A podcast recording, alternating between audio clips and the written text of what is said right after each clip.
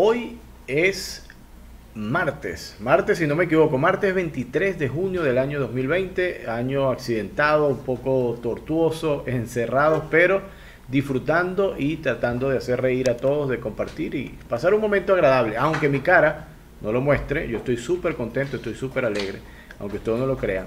Mi nombre es Leonel Cabaneiro, esta es una conversación innecesaria más. Yo quiero que sepan que esta conversación que voy a tener el día de hoy con un invitado especial desde México es totalmente innecesaria, nadie debe verla ni escucharla por ningún medio, pero nosotros, pese a todo eso, vamos a tener la valentía de hacerla. Y a mi invitado lo voy a presentar de la siguiente manera. Uno es libre de pensar. Nadie puede imaginar lo que en mi mente ha de pensar, de pasar. Ahora mismo lo voy a soltar. Quien se hace hoy presente pudiera ser presidente. Vive pelando el diente y no es nada indecente. No está en campaña, pero el verbo no le falla. Su vida es pura fama, sea de noche o de mañana. Más contento que niño en parque, aquí está, Quique Vázquez. ¡Uh! ¡Qué bonita presentación, hombre! Muchas gracias. ¡Qué bonito, oye! ¿Cómo estás, hermano? ¿Cómo te ha ido? Eso es, eso es de entrada, para calentar la conversación. Muy bien, muy bien, muy contento, recuperándonos del susto de la mañana, pero todo bien, todo muy bien. Me alegra. Tú sabes que eh, es normal en este tipo de situaciones, para quien no sepa o esté escuchando esto en algún momento de, la vida, eh, hoy 23 de junio, en horas de mediodía más o menos, en México, en Oaxaca específicamente, se produjo un sismo de, más de 7 en la escala de Rique y afectó incluso a la Ciudad de México, llegó la onda expansiva a la Ciudad de México y entonces lógicamente pone a todo el mundo a correr. Pues. Hay, hay, gente que sale en toallas a la calle, la gente agarra los dos perros, los tira por el balcón y después sale corriendo ellos.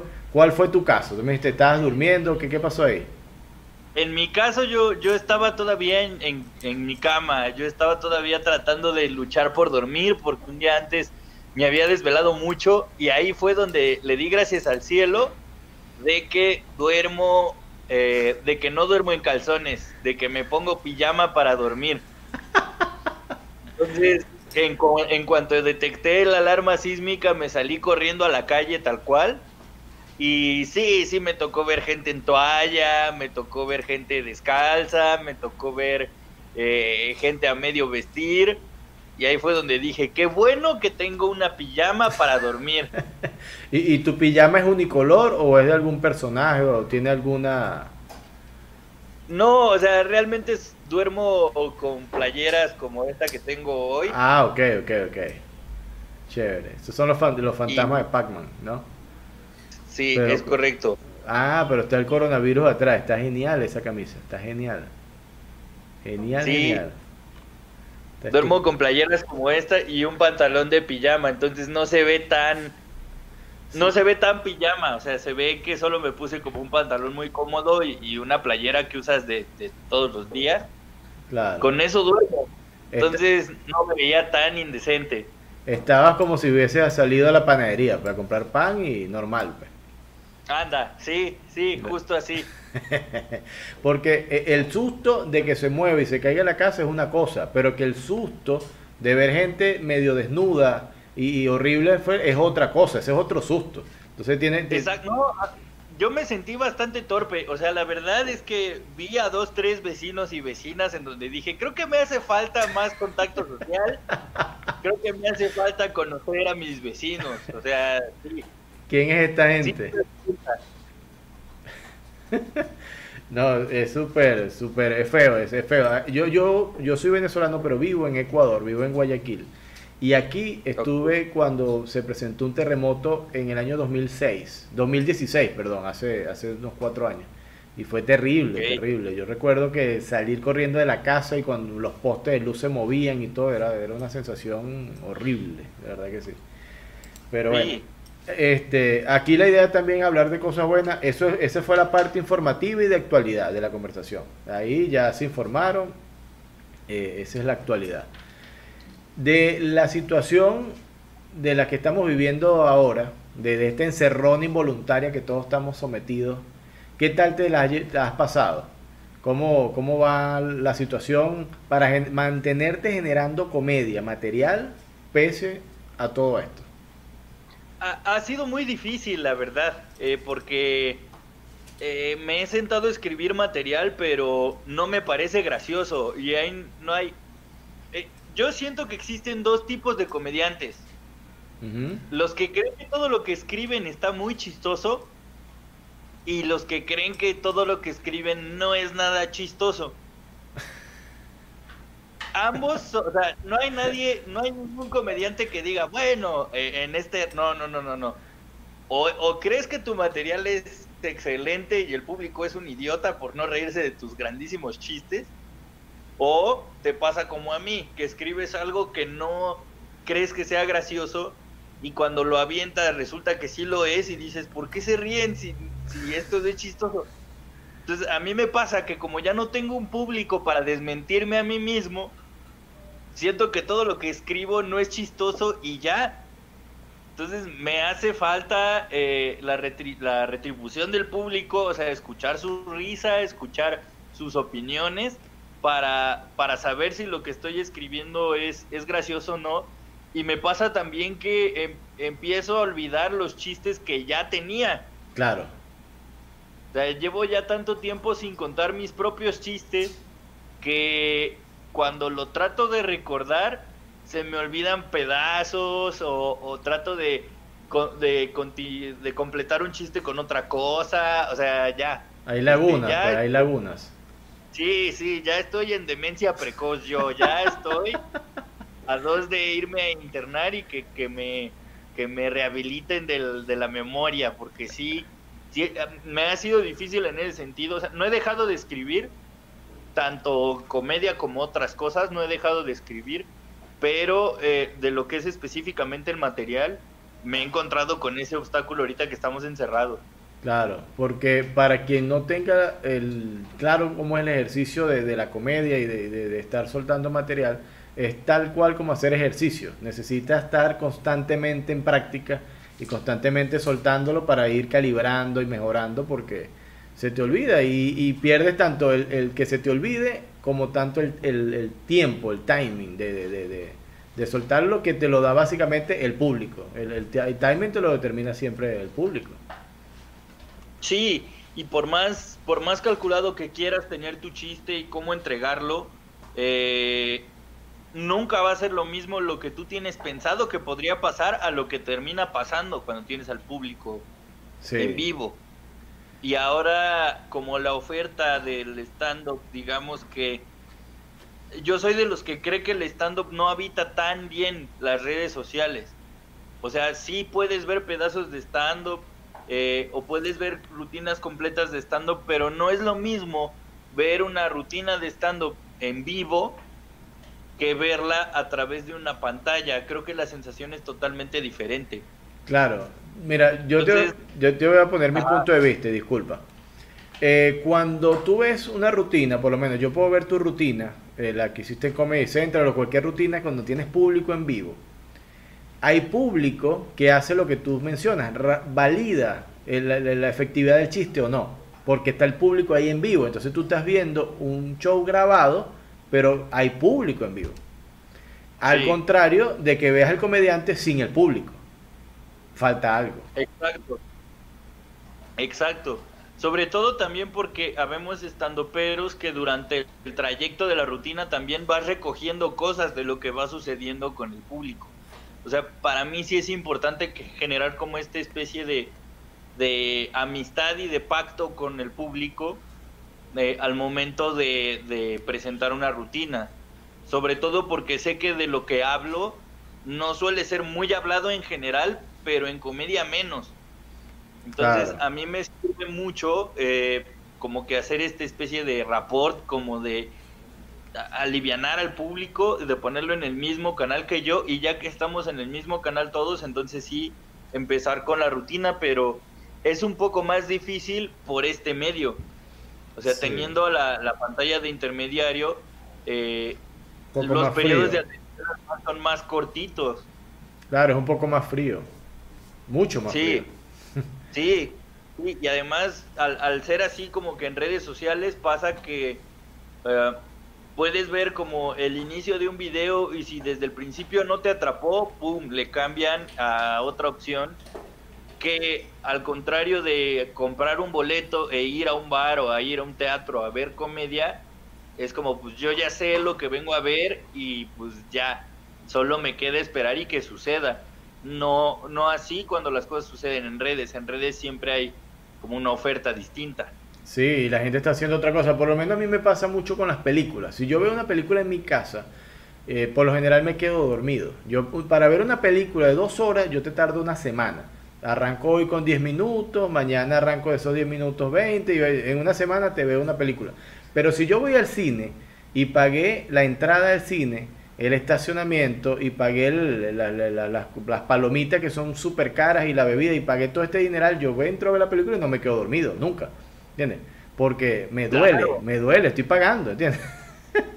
Claro, claro, entonces por eso creo que, que el stand-up ahorita, eh, o al menos los que nos dedicamos a hacer stand-up, estamos buscando como otras alternativas, porque el stand-up como tal va a tardar en adaptarse o encontrar la manera de habitar en la, en la distancia y en las redes, este, porque de, no, no, como que no hemos sabido encontrar la manera de estar eh, en la distancia. Pero pues creo que lo lograremos al final. A todos nos adaptamos menos a no comer. Ah, por supuesto. Y a evacuar también. eso no se adapta a nadie también. A dejar de evacuar. No, no o sea, sí, no, uno no, uno no se acostumbra a eso, pero hay gente que tiene, ¿cómo decir? Eh, le da eh, nostalgia hogareña. O sea, hay, hay, personas que no pueden evacuar si no es en casa. Eh, yo soy uno, ¿oíste? Por ejemplo, o sea, sí, te acostumbras a, te acostumbras a no evacuar, pero pues de repente es inevitable, no... En algún momento tendrá que pasar. Exactamente.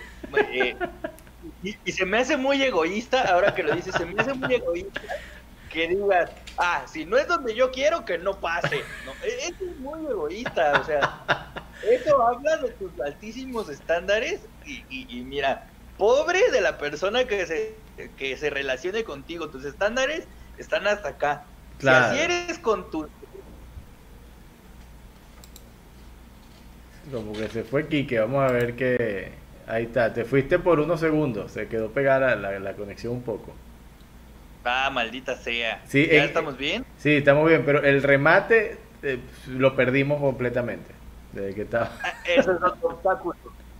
Imagínate, todo, todo estuvo súper bien, pero el remate que, quedó cortado. Maldita sea. Er, ha sido tu mejor chiste en la, en la vida, pues, y, el internet te lo cortó, te lo quitó. Sí, además, esa es otro, otra problemática que veo en el stand-up que estás a merced de lo que puedes pagar durante la cuarentena y somos comediantes, llevamos tres meses sin trabajar, no esperen que tengamos una conexión 5G, banda ancha, doble vía. No, señores, no, o sea, esto es una ida y vuelta. No, y ya, ya, ya van a empezar a pagar los vecinos, empezar a robarle el wifi a los vecinos y una red comunitaria en una plaza, donde sea, pues, internet. Exacto, Sí, también, porque eso de que eh, el internet te corte el remate es muy vergonzoso. Claro, imagínate que te, lo, te, corte 3, 4 buenos remates en toda la rutina, eh, es terrible. Si tienes 10 minutos de rutina y en esos 10 minutos te cortaron 4 remates, básicamente la mitad de tu rutina ya se fue al caño. Ya, ya, se jodió, se jodió todo. Si eh, la otra mitad de tu rutina depende del acting y se ve como se ve mi cámara, estamos peor. no, y si seguimos sacando cuenta, bueno, es un desastre ya. Esto va a ser, va a ser complicado. sí, habrá que, que tener una adaptación como creadores, pero también como receptores de la comedia. Sí, el público tendrá que ser un poco más abierto, un poco más menos exigente en cierta forma, eh, un poco más benevolente, ¿cierto? Ajá, benevolente, sí. Sí. Tú eres psicólogo. Es correcto. Tú entiendes el comportamiento de la gente, tú sabes lo que la gente piensa, sabes lo que la gente va a hacer. Eso más o menos, ¿no? Pues, se supone. Se supone que sí. Pero creo que me pasa más que no entiendo la conducta de la gente Ok. a que la entienda. O sea, me, me da la impresión a veces de que las cosas son demasiado simples, pero no pueden creer que sean tan simples, entonces lo complican un poco. Sí, sobre todo cuando e- ese caso se ve mucho en parejas jóvenes, de personas que se están conociendo, primera salida, segunda salida, una cosa así, que, que es algo muy simple, vamos a comer un helado, vamos a conversar un rato ya, y, y cada quien para Sí. su casa. Y tú ves que eso empieza unos enredos y unas novelas y unos dramas y una cosa, pero ya va, es algo muy sencillo, ¿me entiendes? Ya, deja el drama. Exacto, sí, no, no debería ser tan complicado. De hecho, hay, hay un chiste que escribí basado en, en pura teoría que yo vi mientras estudiaba en psicología.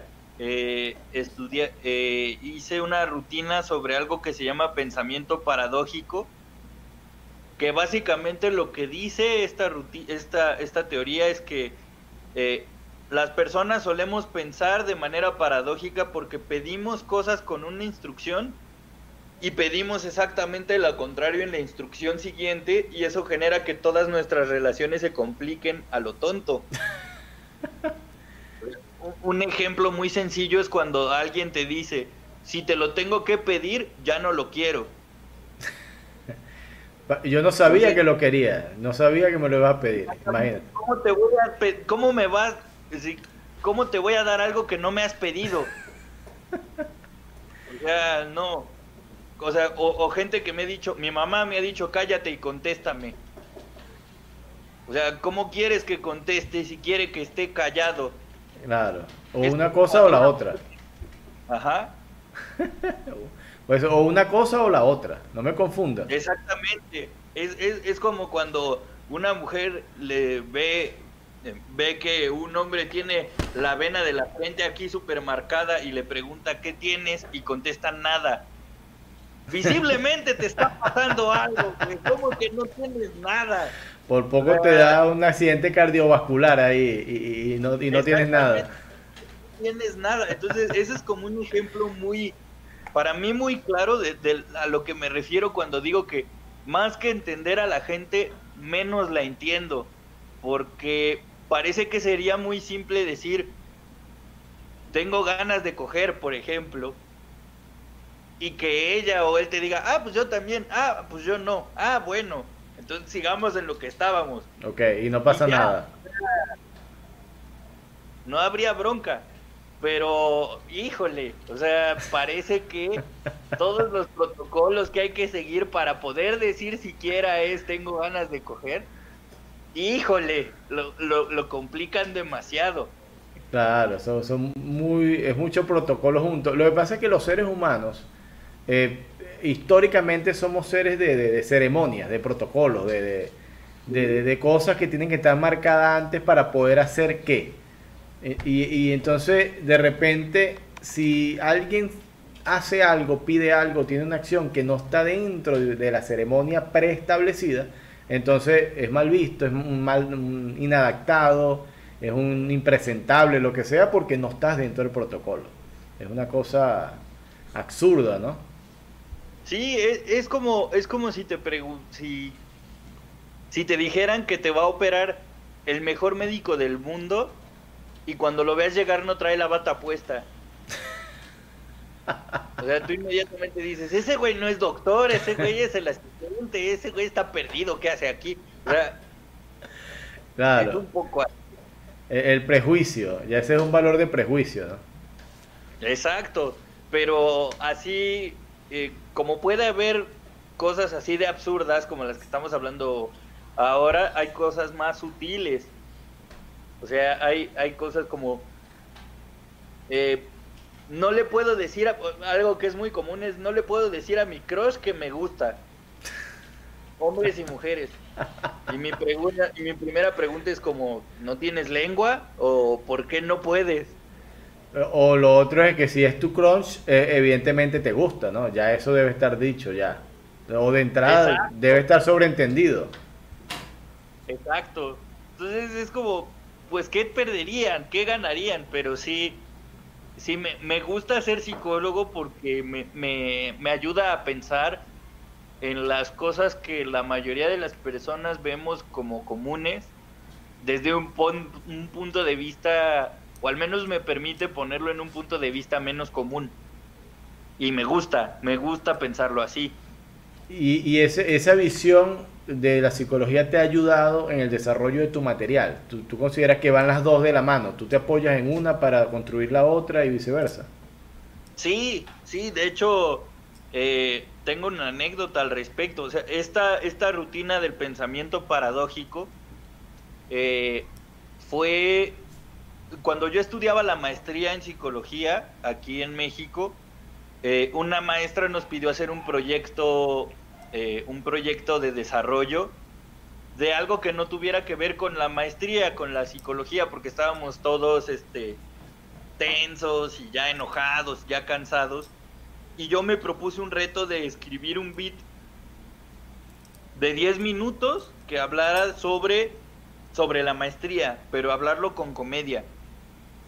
Ok era para mí eh, matar dos pájaros de un tiro, porque estudiaba cosas de la maestría, pero además lo hacía más divertido para mí mismo y no me había dado tiempo de sentarme y escribir. Entonces escribí tal cual los 10, 12 minutos de comedia basado en puras cosas que yo vi durante la maestría y, y ya de ahí me di cuenta de la liga increíble que podía tener con lo que estaba aprendiendo de eh, en psicología y cómo al ponerlo en términos coloquiales en la gente era una fuente de, de, diversión para todos, tanto para mí en como descubrirlo de alguna manera, como al compartirlo con el público. Entonces, sí, sí, sí, sin duda, la psicología me ha ayudado como construir material. Claro, y es muy fácil que la gente se identifique porque son procesos que todos por en algún momento de la vida hemos pasado. Sí, o que están por pasarnos, o que conocemos a alguien por que lo está pasando. O sea, es algo casi que universal, solo hay que encontrar las palabras que hagan que llegue el mensaje lo más, clara, lo más claramente posible. Y es muy, muy divertido. Claro, genial. En, esa, en ese proceso de, descubrir y hacer que la gente se refleje eh, es donde está la, la, magia de la comedia, básicamente. Sí. Porque la gente se ríe y, y, dice, yo un montón de gente que se está riendo y en el mismo instante que se está riendo está diciendo, es verdad, eh, lo que está diciendo el comediante. es verdad. Exacto, esa es, la, esa es la reacción, una de las dos reacciones que más me gusta generar en el público una, una de ellas es el, el si es cierto, el es verdad. Y la otra es, sé que no me, no me debería de estar riendo de esto, pero no puedo evitar reírme de esto que está diciendo. Claro, sobre todo cuando te vas a, la parte oscura de, las cosas. Pues me imagino que la gente dice, bueno, esto, esto no es políticamente correcto, pero eh, genera mucha gracia, pues igual me tengo que reír, ¿no? Claro, claro. Entonces esas son como para mí las dos reacciones más que más aprecio. O sea, más allá de un aplauso por un gran chiste, estas dos reacciones son las que yo más disfruto porque justo para mí son la evidencia de que el público pensó algo diferente al respecto de tu chiste. Que no solo fue un, ay, fue divertido, sino que sí despertó una idea diferente a lo que ya traían. Entonces eso me, me gusta. Claro, un proceso de, de pensamiento en medio de, del chiste. De, el, el, público entendió el chiste, lo procesó y lo disfrutó. Ese es el, el chiste completo. Exacto. Entonces, e, esa clase de, de, chistes son los que más disfruto hacer y lo que me esmero por escribir. No siempre lo logro, pero es a donde apunto al momento de, de escribir. Eh, en tus años de, de comediante, ¿cuál ha sido el lugar donde más incómodo te has sentido? O el lugar más loco que tú te has presentado, tú dices, mira, yo en este sitio o en estas, bajo estas condiciones eh, es imposible hacer comedia. Uf, eh, hubo una vez en que mi colectivo de comedia y yo nos presentamos en una kermés de una primaria. Una kermés, ¿qué es, qué es eso específicamente? Una kermés es como en la escuela de repente ponen puestos de comida y juegos para niños y... Eh, como una vendimia. anda, eh, como una vendimia o una verbena. Ok, una verbena, perfecto. Pero en una escuela primaria. Queda niños hasta 10, 11 años, una cosa así. Y sus padres.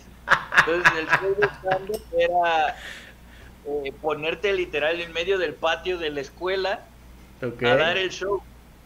Y, pues mi colectivo de stand-up y yo eh, tenemos un material en el que tocamos temas que, que no son importantes a los tres, pero tienen como común denominador de que si tú no empatas con la idea de nosotros, va a ser incómodo escuchar. O sea, entonces y a nosotros nos lo habían vendido como que era un evento abierto a público, este, como una especie de festival y una de, y uno de los números para, para amenizar el evento era stand-up, pero nosotros nos lo vendieron como un evento así de eh, abierto a todo público y ya cuando llegamos nos dimos cuenta que era la verbena esta de la escuela primaria. Wow. No, no, no. Y, este, hicieron el show de todas formas. Claro que lo hicimos, por supuesto que sí. ¿Y, cómo, y, cómo, hicieron para adaptar el material? ¿Cómo, ¿Qué vuelta le dieron? ¿O, lanzaron todo lo que llevaban? ¿Qué, ¿Cómo fue eso? Lanzamos lo que llevábamos, pero hacíamos chistes acerca de que había niños presentes. Entonces, cambiábamos las palabras, digamos, más fuertes de nuestros discursos y las cambiábamos por palabras un poco más simples. Entonces era como, en vez de, o sea, hacíamos explicaciones del tipo, en vez de decir hijo de puta, vamos a decir osito de peluche. este osito de peluche, no, así, y ya, o sea, algunos sí se rieron y algunos se ofendieron porque los temas son... Eh, pues son rudos, o sea, yo hablo sobre discapacidad, Ana Julia, que es también miembro del colectivo, hablaba de, la comunidad LGBT y de cómo los hombres son violentos a veces, y de y Juan Pablo tiene rutinas que hablan desde eh, los argumentos que son bastante estúpidos de la gente que no, no respeta los derechos de las personas LGBT, o tiene otra rutina de ¿Qué pasaría si Hitler hubiera decidido irse contra otra persona y no a los judíos? Entonces, si tú entiendes mal por dónde va el chiste por parte de los tres, te ofendes. La respuesta que podemos recibir es que, pues que no, o sea, incluso nos, nos regañan. A Ana Julia le tocó esa vez que un papá de los niños le dijera, es que ¿por qué vienes a hablar de esto? Es de que nos queremos divertir.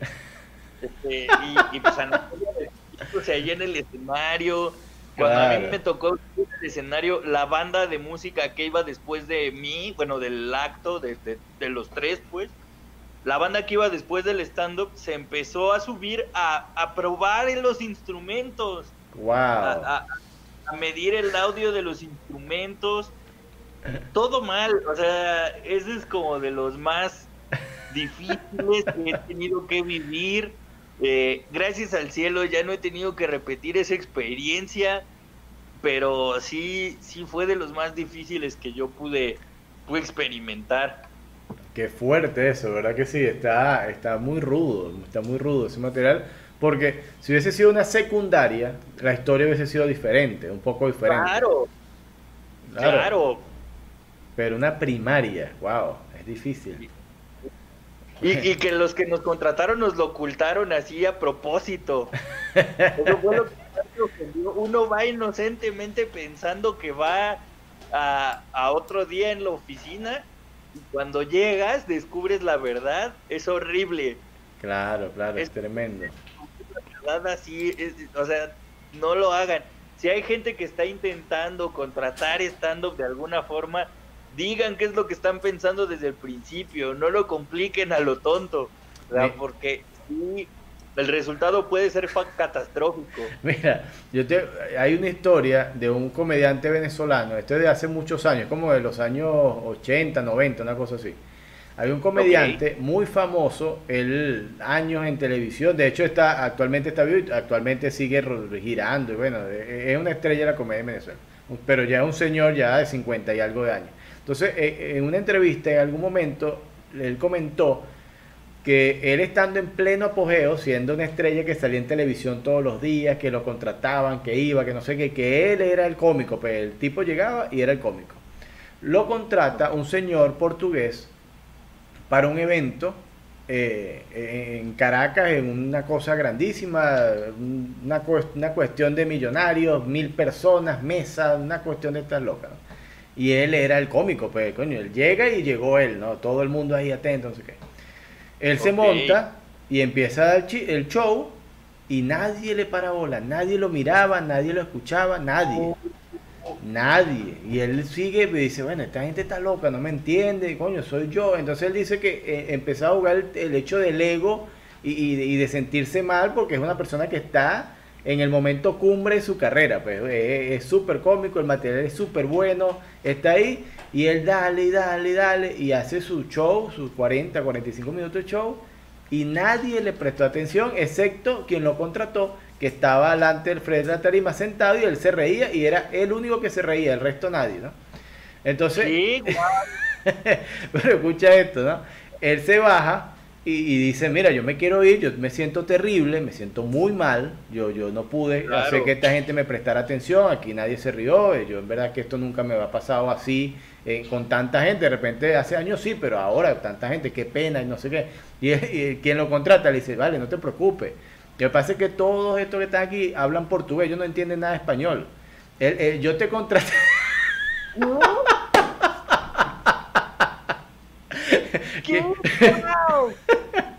no, una cosa demasiado loca, ¿no? Él dice, yo te contraté porque a mí me dijeron, contrata un cómico. Y bueno, yo tenía el chance de contratar a alguien y tenía la plata, te traje a ti para verte a ti. El único que te entendió fui yo. No. ¿Por qué hacen eso? No.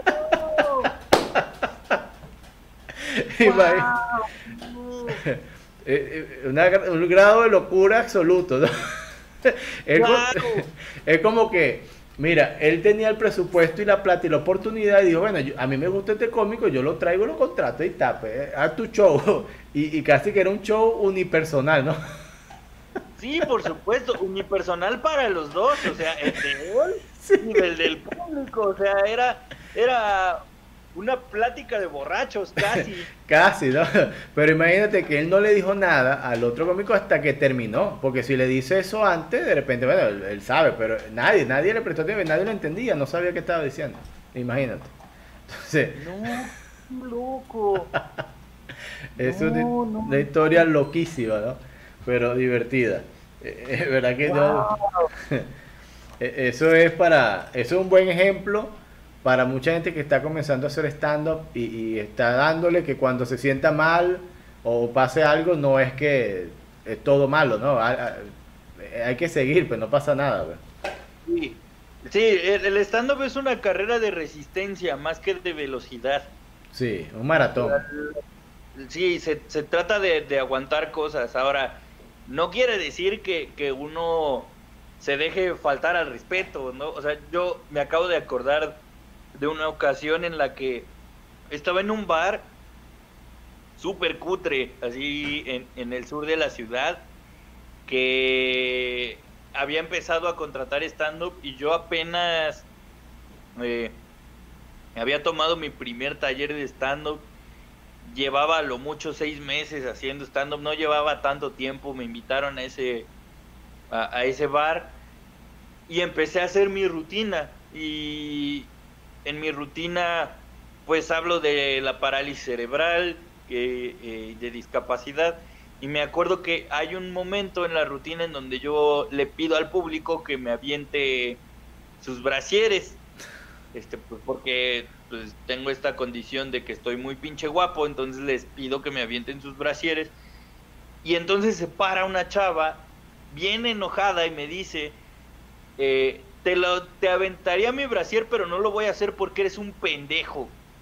Y me empezó a aventar comida así al escenario. Y yo todavía traté de rescatar un poco el show diciendo cosas como no, levanten, no alimenten al comediante mientras está trabajando. Eh, la gente pensó que era un juego y empezó a aventarme más comida. O sea, se puso horrible. Y, y, y, pues ya, o sea, yo todavía apacigué un poco al público y les dije, déjenme terminar mi último chiste para ya bajarme a llorar al baño, ¿no? Y cuando dije bajarme a llorar al baño, como que la gente entendió que era chiste, o sea, creyó que era chiste y se empezó a reír, pero yo la neta sí me quería bajar a llorar al baño, o sea, sí, fue horrible. Y ya al final del show se acerca el bar, el dueño del bar, y me dice que la chica que se levantó a aventarme comida eh, tenía o tiene un hermano que tiene parálisis cerebral. Ah, wow. Y ella había llegado tarde al show y no había entendido que lo que yo estaba contando era mi historia con estando y ella creyó que me estaba burlando de las personas con parálisis cerebral y por eso se enojó y por eso empezó a aventarme comida y eso me hizo enojar todavía más. Claro, porque yo le hizo por desconocimiento. Sí, por un lado, güey, llegas tarde y te emputas. O sea, eso es lo que más me indigna. O sea, llegas tarde y todavía te pones a exigir. O sea, es como si te dijeran, no hagas tu show hasta que no llegue yo. Claro, ¿con, qué moral vas a tú a exigir? ¿Cómo se atreve? Entonces me enojé muchísimo. Entonces yo, yo estaba ya solo en mi mesa, pedí una cerveza, de esas cervezas que te las tomas nomás para ver si te empedas este, y así y en automático se te olvida lo que acaba de pasar. Así yo, estaba echaba lumbre por las orejas. Y, y, llega el novio de esta chica y, y me ofrece disculpas, me dice, oye, man, perdón, este, pues que mi novia se puso así, pero no te lo tomes a mal. Y yo me enojé muchísimo. O sea, yo me acuerdo que no estoy nada orgulloso de mi reacción porque sí me enojé bastante. Me acuerdo haberle dicho al chavo, güey, eh, si no se sabe comportar en sociedad, no le quites tu su correa. No, te pusiste ofensivo, güey. Sí, me puse muy agresivo. Y entonces cuando la chava se acerca, eh, me esperé a que estuviera enfrente de mí y le dije, no es mi culpa que para mis papás les haya alcanzado para mi rehabilitación y a los tuyos no. No todas las personas con parálisis cerebral somos iguales. Y me queda claro que tú y yo tampoco somos iguales. O sea, sí me puse muy, muy mal. Me puse muy, muy agresivo. Pero es que eh, yo llevaba ya, llevaba seis meses haciendo stand-up. Y la neta, la actitud de la, de la chava me habría asustado muchísimo. O sea, yo la neta temía por mi vida. O sea, yo dije, después de aventarme comida, lo que sigue es aventarme una botella a la cabeza o algo. Claro, un disparo, un bate, una cosa. Sí, algo así. Y, cuando me enteré que fue porque la morra llegó tarde. no, ahí te dices, güey, ¿por qué, ¿por qué la gente es así? Entonces ahí yo entendí dos cosas. Uno, que la gente se va a pasar de listo si la imagen que tú das es de ser el buena ondita todo el tiempo. Sí. Y, y, dos, que me tenía que aprender a defender a base de chistes. Porque si me defendía con lo que yo sentía y lo que yo estaba pensando en ese momento, mm, las cosas no iban a terminar bien. Entonces de ahí eh, entendí que, que sí me puedo quejar en el escenario de la gente, o sea, me puedo quejar de la gente estando en el escenario, pero lo tengo que hacer con chistes porque mi trabajo es hacer reír. Claro, claro, no molestar. Pero eso, ese, ese, ese mal rato te sirvió de mucho aprendizaje a la larga. Exacto, exacto, exacto. Uno, en el stand-up tienes que aprender a valorar los malos ratos porque son los que te enseñan más cosas. Sí. Porque cuando va bien, uno te va, te vas pensando, soy el mejor del mundo, ya no hay, ya no hay nada que hacer aquí, ya está enfrente a papá, ¿no? O sea, te vas inflado. Pero cuando la, cuando la riegas, cuando la cagas, eh, te, te sientes el ser más pequeño del mundo, pero además, ah, bueno, a mí lo que me pasa es que me da coraje porque digo, puta, he trabajado mucho por mi material, ¿por qué no funcionó? Entonces, a mí me pasa que me pongo como que obsesivo de a ver qué fue lo que falló, qué puedo mejorar. Claro. Y es que el stand es muy así. O sea, eh, en mi colectivo con Ana Julia y Juan Pablo Valdés, que se llama Surtido con Todo, eh, tenemos esta filosofía de que el stand-up es, es, es de karma instantáneo. Así o sea, es. un día tienes un show que es hermoso junto a miles de personas que se ríen mucho de tus chistes y tú te sales sintiendo como Superman que acaba de inhalar una, una línea de coca así, te sientes súper invencible. y al otro día tienes un show en donde no llega ni una persona. Así es. Así es.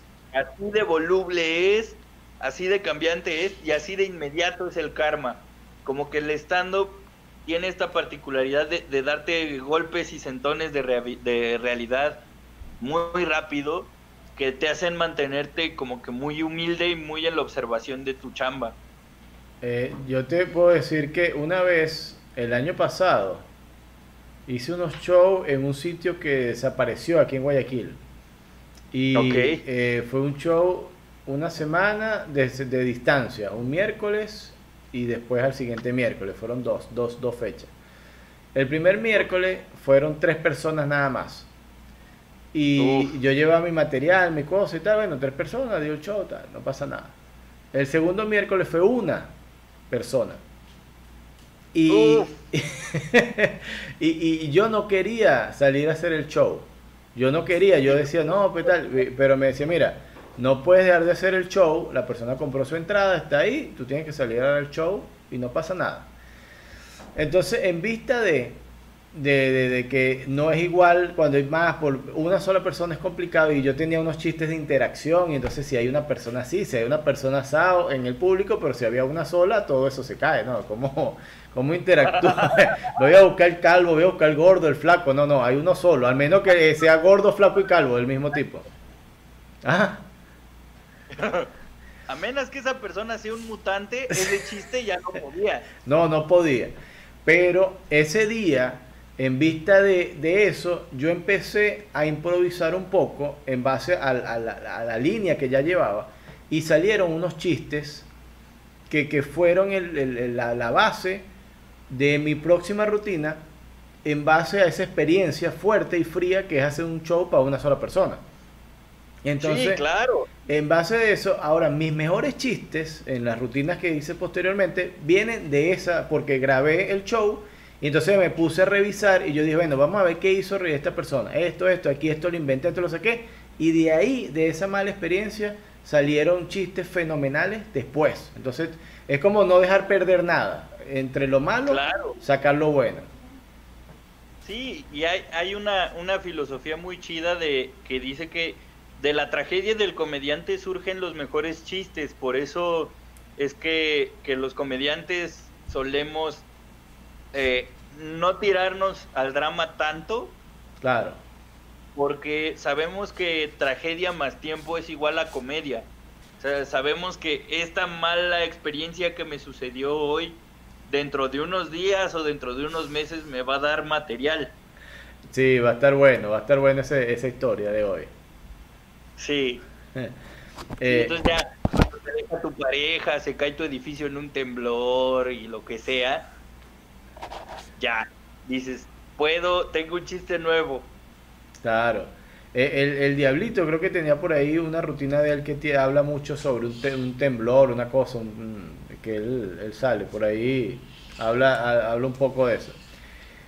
Quique, ¿qué tal eres tú con los dichos y con, con los refranes? Por aquí tengo unos, Ok, entonces yo te suelto la mitad y tú completas.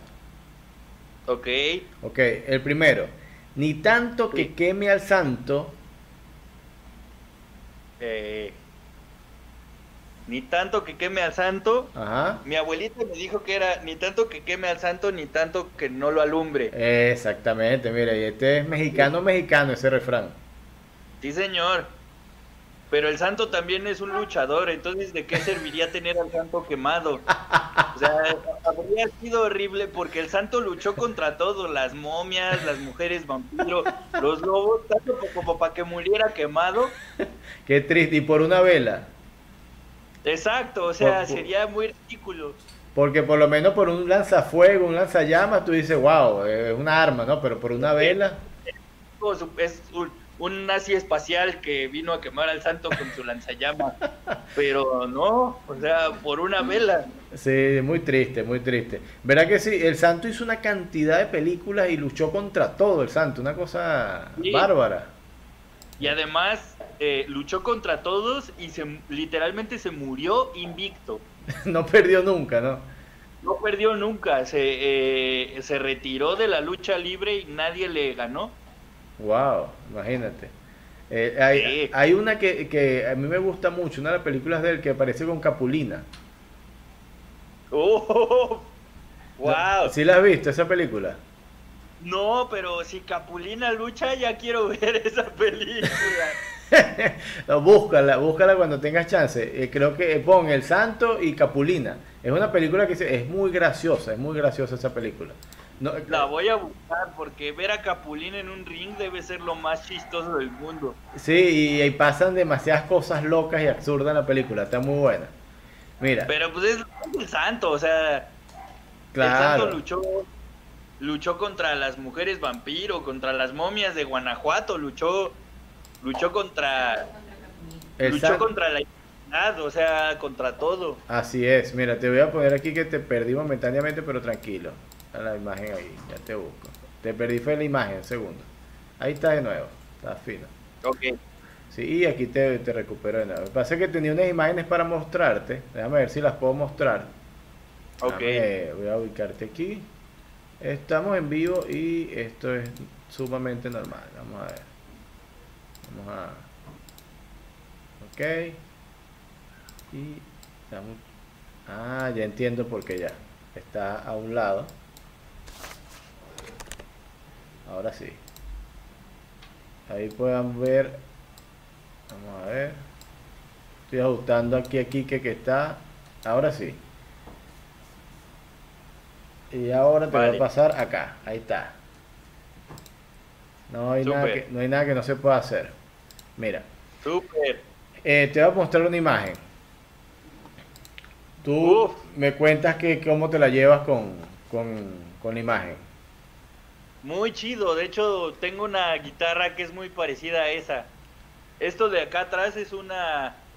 Eh, es un rompecabezas que armé, pero eh, es el modelo de guitarra que más me gusta tocar. Es una Fender Stratocaster, entonces sí, me gusta mucho. ¿Y qué tocas en la guitarra? ¿De todo un poco? ¿Te, te, especializas en algo en particular? De todo un poco, pero lo que más me gusta tocar es blues. Chévere. Me gusta mucho tocar el blues en, guitarra eléctrica específicamente. Entonces, eh, luego agarro mis discos de Eric Clapton o de B.B. King o algo así y, me dedico a tratar de de simular lo que ellos tocan con la guitarra y así me entretengo un rato. Wow, B.B. King no está fácil.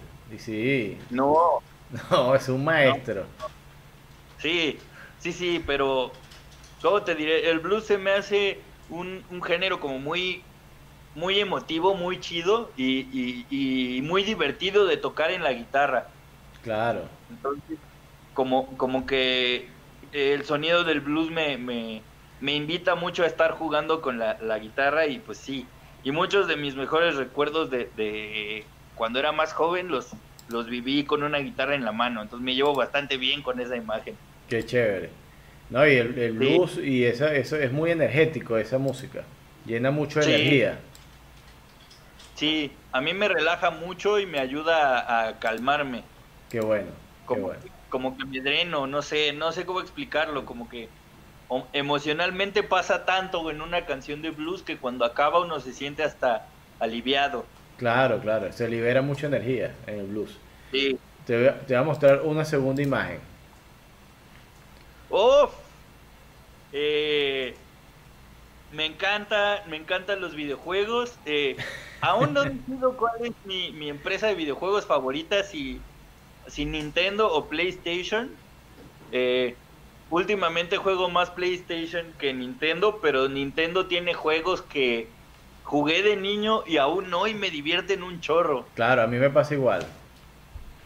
Entonces, eh, es, ese simbolito resume mi adolescencia casi. esa, esa S se marcaba al principio y salía después la P marcada y el sonidito de, de PlayStation, que era una cosa que, que era cuando iniciaba el PlayStation One, el primer PlayStation. Sí, que, eh, que- oh, no, no, eso era genial. El disco y todo. sí. Genial, genial. Sí. ¿Qué, qué juego recuerdas? ¿Así que te gusta más jugar en... Eh, ¿qué, qué te divierte más? ¿Juego de, de, de estrategia, deportes? ¿Qué, qué, qué prefieres jugar? Fíjate que eh, me dan temporadas.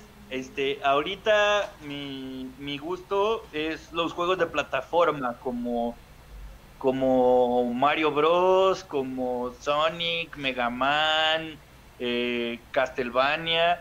Pero en ese entonces, eh, cuando yo jugaba PlayStation, me gustaban los juegos de aventura.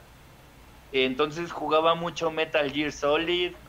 eh, había un juego que me gustaba mucho que se llamaba Soul Raven, que era un- una especie de vampiro, pero que en lugar de chupar sangre, eh, comía almas.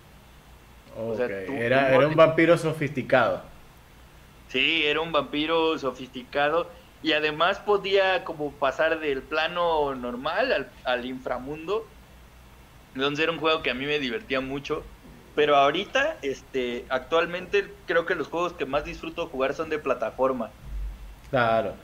Eh, ¿Jugaste Resident Evil alguna vez? Claro. Wow, Claro. era un clásico. Y al principio, o sea, no sabes la cantidad de sustos que Resident Evil y, y Silent Hill, los primeros, Sí, sí, te- horrible. Pero- sí, no, me, me, o sea, me acuerdo que la primera vez que jugué Resident Evil no dormí. Yo, yo jugué hoy, casualidad en la tarde, fui a visitar a mi hermano y estuve jugando en un PlayStation 4. El, remake de Resident Evil para PlayStation 4. Wow, una cosa Sí, tremenda.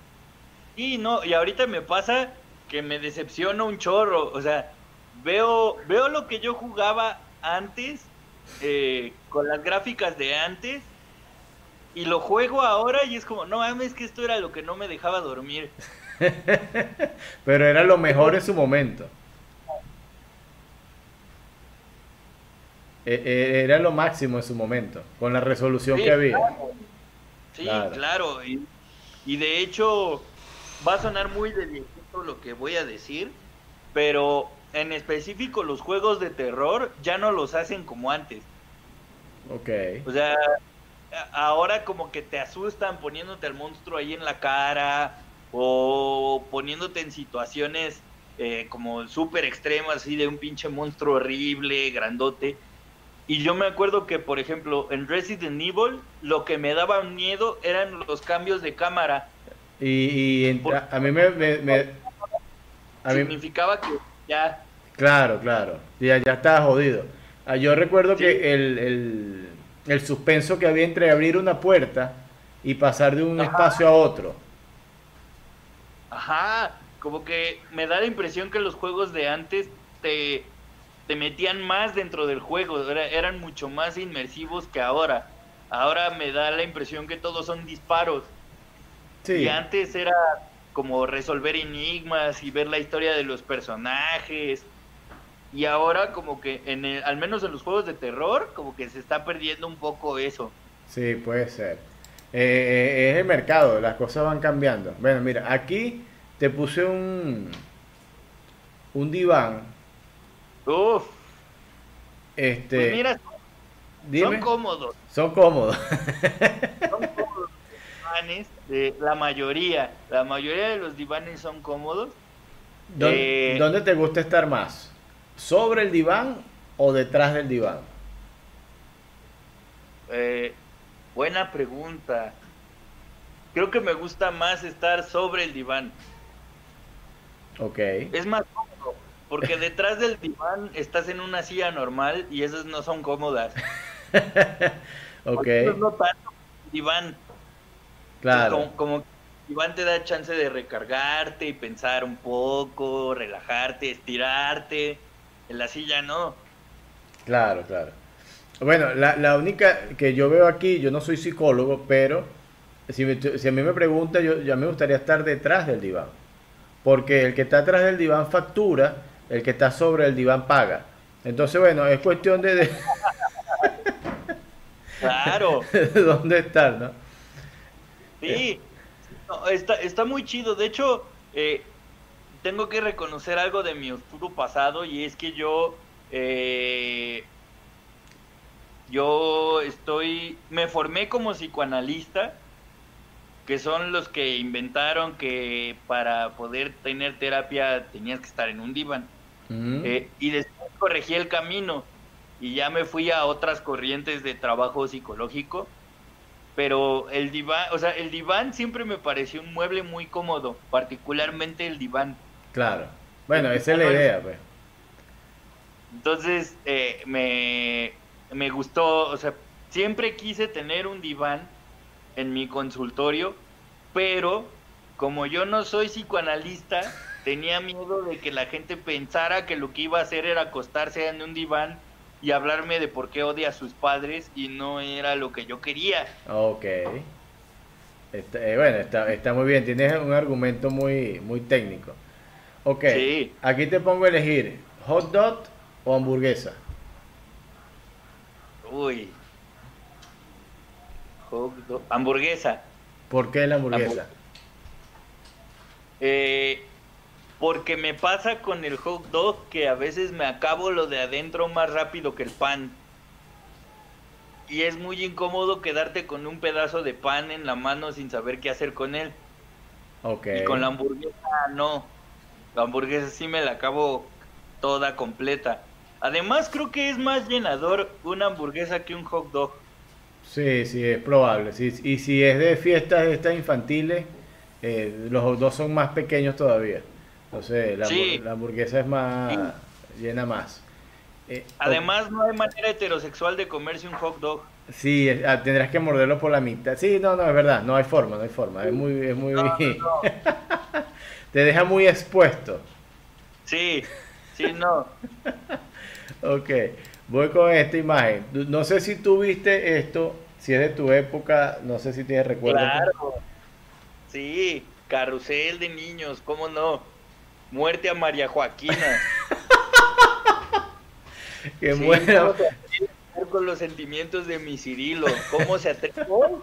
Hoy en día ya le hubiera enterrado Twitter a María Joaquina. Cierto, y, mira, con lo, todo lo racista que está pasando ahorita, esta niña fue como nuestro primer símbolo de, del Ku Klux latino, una cosa así, porque...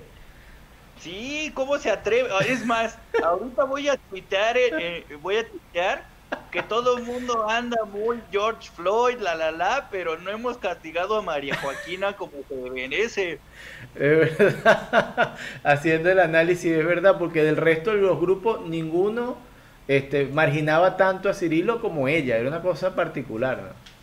Sí, sí, e, era la horrible. Todavía Jaime Palillo, que es el gordito que está atrás de mi Cirilo, porque todos ubican dónde está Cirilo, evidentemente. Jaime Palillo, que es el gordito atrás de Cirilo, era el, el único que lo defendía. Es verdad. Y lo defendía porque sabía lo que se sentía que se burlaran de él, porque pues Jaime Palillo irónicamente era gordo. Entonces, sí, o sea, sí voy a tuitear, para, para pedir que le den su justo castigo a María Esto no se puede quedar en blanco, óyeme. Dale, dale. Ahí, si lo tuiteas de una vez ahí, yo espero que tú tuitees, no hay problema. Dale ahí. No, no, no, no, no. al rato lo subimos, al rato lo... Pero es verdad, mira, no había sacado yo esa cuenta. Ahora que, que todo el mundo anda súper ofendido, es el, es el momento como ideal de, recordar eso de, de, Carrusel. Esa serie fue increíble. Yo recuerdo que todas las tardes, sagradamente, como un acto religioso, yo tenía que ver Carrusel. Sí, no, yo de hecho, eh, todos, todas las niñas y todos los niños tuvimos este nuestro crush estudiantil nuestro enamoramiento de una maestra y mi maestra, la primera maestra de la que yo me enamoré era la maestra Jimena, que era la maestra de carrusel, era la onda. Claro, era súper comprensiva, nunca se molestaba, siempre era amigable, sí. tranquilo, era una cosa maravillosa, ¿no? Te agradecía las manzanas. los niños que le regalaban las manzanas se los agradecía. Yo una vez le llevé una manzana a una maestra y siguió con su clase, la cabrona, o sea. Ahí fue donde supe que lo que veía en carrusel era ficción. Claro, tú tienes que si le devuelvo mi, mi, manzana, maestra, hágame el favor. No, me, me acaba de romper el corazón. No, es, es, exacto, porque además la maestra Jimena, nada más de ver la manzana, ya sabía quién se la había mandado. Claro. ahorita que la manzana chueca que yo le di, vas a ver que es la mía, obvio, sí. claro. Ay, qué y no, yo con su clase me ignoró olímpicamente. Ay, y ya que yo el recreo en el escritorio, otras, otras tres manzanas. Pero yo la... oiga, maestra Lulú, pensé que lo nuestro era especial. me está engañando. Explíqueme. Ay, Dios, qué risa de pana, me está engañando. No, esto, esto es una cosa para recordar. Yo no, no recuerdo nunca haberle regalado una manzana a una maestra, pero sí alguna chupeta, algún caramelo, un pedazo de torta, un cambur, una cosa así, pero una manzana no. Yo, yo, yo No, fui- yo llegué a- así al cliché de regalar man- manzanas rojas. no, yo sí fui a más marginal. A mi maestra Lulú, si me estás viendo, maestra Lulú, te odio por no agradecer mi manzana roja. ¿En qué, ¿En qué año, en qué grado estaba estudiando? Estaba en cuarto año de primaria. No, bueno, imagínate. Cuarto, cuarto es como un año que uno recuerda mucho, porque si tú te vas a primero, a segundo, de repente los, los recuerdos son más vagos. Pero de cuarto Ajá. hacia arriba, ya uno como que tiene la historia más clara. No, y es que no, no sé eso cómo sea en Venezuela o en Ecuador, pero en México el cambio de vida de cuarto de primaria a quinto de primaria es como pasar de la niñez a la adultez en un golpe. ¿Por qué? ¿Qué pasa ahí? Es como ya no te dejan escribir a lápiz, ya tienes que escribir todo con pluma. Ah, wow. Eh, ya la- las letras tienen que estar del tamaño de los cuadritos de tu cuaderno. Ya la vida ya empezó. O sea, las exigencias ya, ya son de persona grande. Ya te haces responsable de tus errores. Ya llorar es para niñitos de kinder. No, no, no. Ya la vida empezó. Ya se acabó el ñiñerío, la, la, la tontería. Sí, em- pasaste de estar de un campo de flores a un campo de concentración. Ya. La vida ya empezó. Mira, por aquí te, me preguntan que si sabes cantar, como tocas guitarra, si sabes cantar. Sí, sí, canto. De hecho, eh, ahorita que pusiste la guitarra, me hiciste recordar que en la preparatoria eh, yo eh, trabajé por un tiempo eh, cantando en un café para pagarme cosas de la escuela. Oh, qué bueno. Que cuando digo pagarme cosas de la escuela era como pagar los regalos de mi novia y así. Ah, yo pensaba que iba a decir pagarlo, la, la, la respuesta a los exámenes y esas Ah, cosas. también, claro, claro. Sobornar. Claro, sobornar a, lo- a los profesores, eh, cosas normales, no. Sí, cosas que haría cualquiera con su dinero eh, mientras estudia la preparatoria. Está bien, está genial. Y que tengo una pregunta para hacerte. ¿Cómo lo has pasado? En la cuarentena, No, no, era en esta conversación. súper, súper bien, súper bien, muy divertido. Una hora tenemos conversando. Mira, una hora cinco minutos. El tiempo pasa súper rápido. Ha pasado más rápido que el susto del temblor. Fíjate que sí, o sea, yo vi- ni siquiera estoy como pendiente del reloj, o sea, no sabía que ya pasó una hora. Bueno, así pasa, así pasa el tiempo, pasa rápido. Eh, yo quiero hacerte unas preguntas para terminar. Ok, Ok, para que vayamos cerrando igual. Si tú me dices, mira, yo quiero seguir conversando hasta las 10 de la noche, bueno, no hay problema. Te, vamos a llamar a tu maestra Lulu y te la dejamos para que converses con ella. que arreglar con esa señora. Este, mira, la primera pregunta es, y, se la estoy haciendo a todos mis invitados al final de, las conversaciones porque me parece un ejercicio interesante.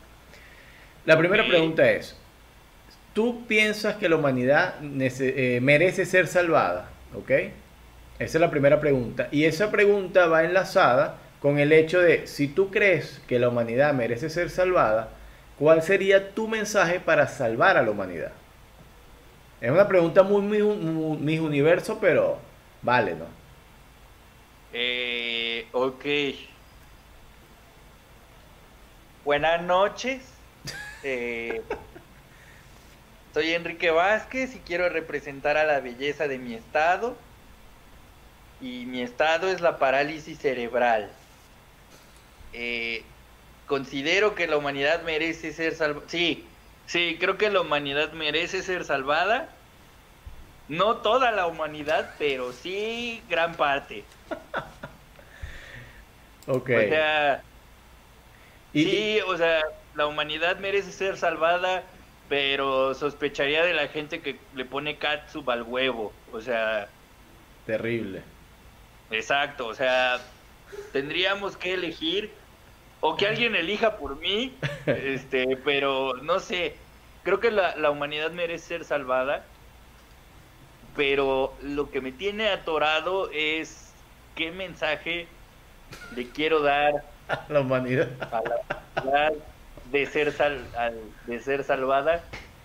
Uno podría ser que no sean como mi maestra Lulu, eh, agradezcan las manzanas, eso podría ser un gran mensaje, pero creo que uno de los mensajes que le podría dar a la humanidad de ser sal, de ser el, el, caso de que se salve es que todos merecemos más de una sola historia porque muchas veces eh, como hablábamos al, al principio sí hablábamos al principio de como que no entendía a la gente que las cosas más muchas veces las cosas se complican porque uno cree que las cosas tienen que ser de una sola manera cuando en realidad la vida tiene todas las posibilidades.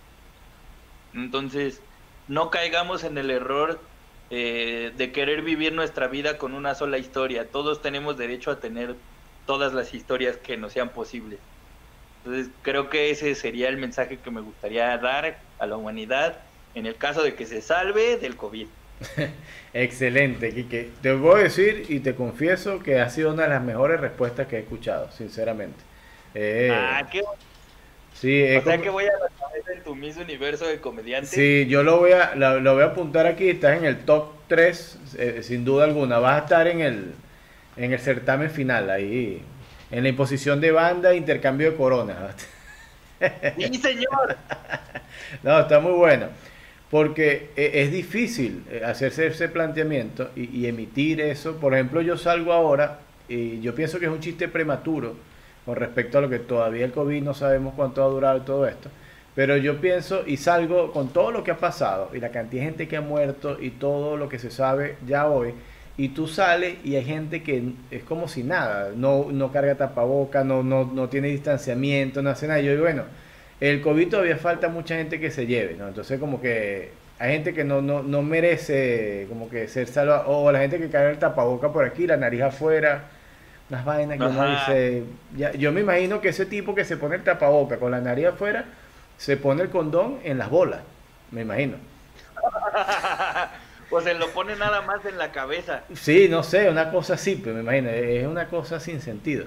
Pero lo que tú acabas de decir, es más, voy a cortar ese pedazo de tu respuesta y la voy a colocar en mi cuenta de Instagram como el mensaje de la conversación completa, ahí de la puerta final. Hombre, muchas gracias, mano, qué honor. Entonces, Kike, estoy feliz de haber conversado contigo. Admiro mucho tu talento, tu comedia, lo que has logrado. En verdad que tienes en, mí un gran seguidor. No voy a decir que el fan número uno porque puede ser el dos o el tres, pero estoy ahí entre tus fans y, espero que... Espero que después de todo esto en algún momento podamos coincidir en algún momento de la vida. Esperemos que sí, verás que sí. Eh, tendrá que normalizarse esta situación, pero me encantó conversar contigo, fue una de las charlas más divertidas que he tenido, de verdad. Eh, y, y, pues nada, esperemos que nos toque compartir. Así es. Que yo estoy dispuesto, hermano. Así es, hermano. Muchas gracias por tu tiempo, por tu atención. Y espero que tengas buena noche. Que si tiemble, bueno, acuéstate a dormir con blue jean, con pantalón largo, con camisa, con corbata, para que cuando te salga corriendo, salgas bien vestido de una vez a trabajar. Claro, claro. Esa es la lección más importante del día de hoy. Así es. Un fuerte abrazo, hermano. Esto fue una conversación innecesaria más con Quique Vázquez de Ciudad de México. Ahí está sus redes sociales, Quique Bien Parado, arroba Quique Bien Parado. Nos vemos, hermano. Muchas gracias, hermanito.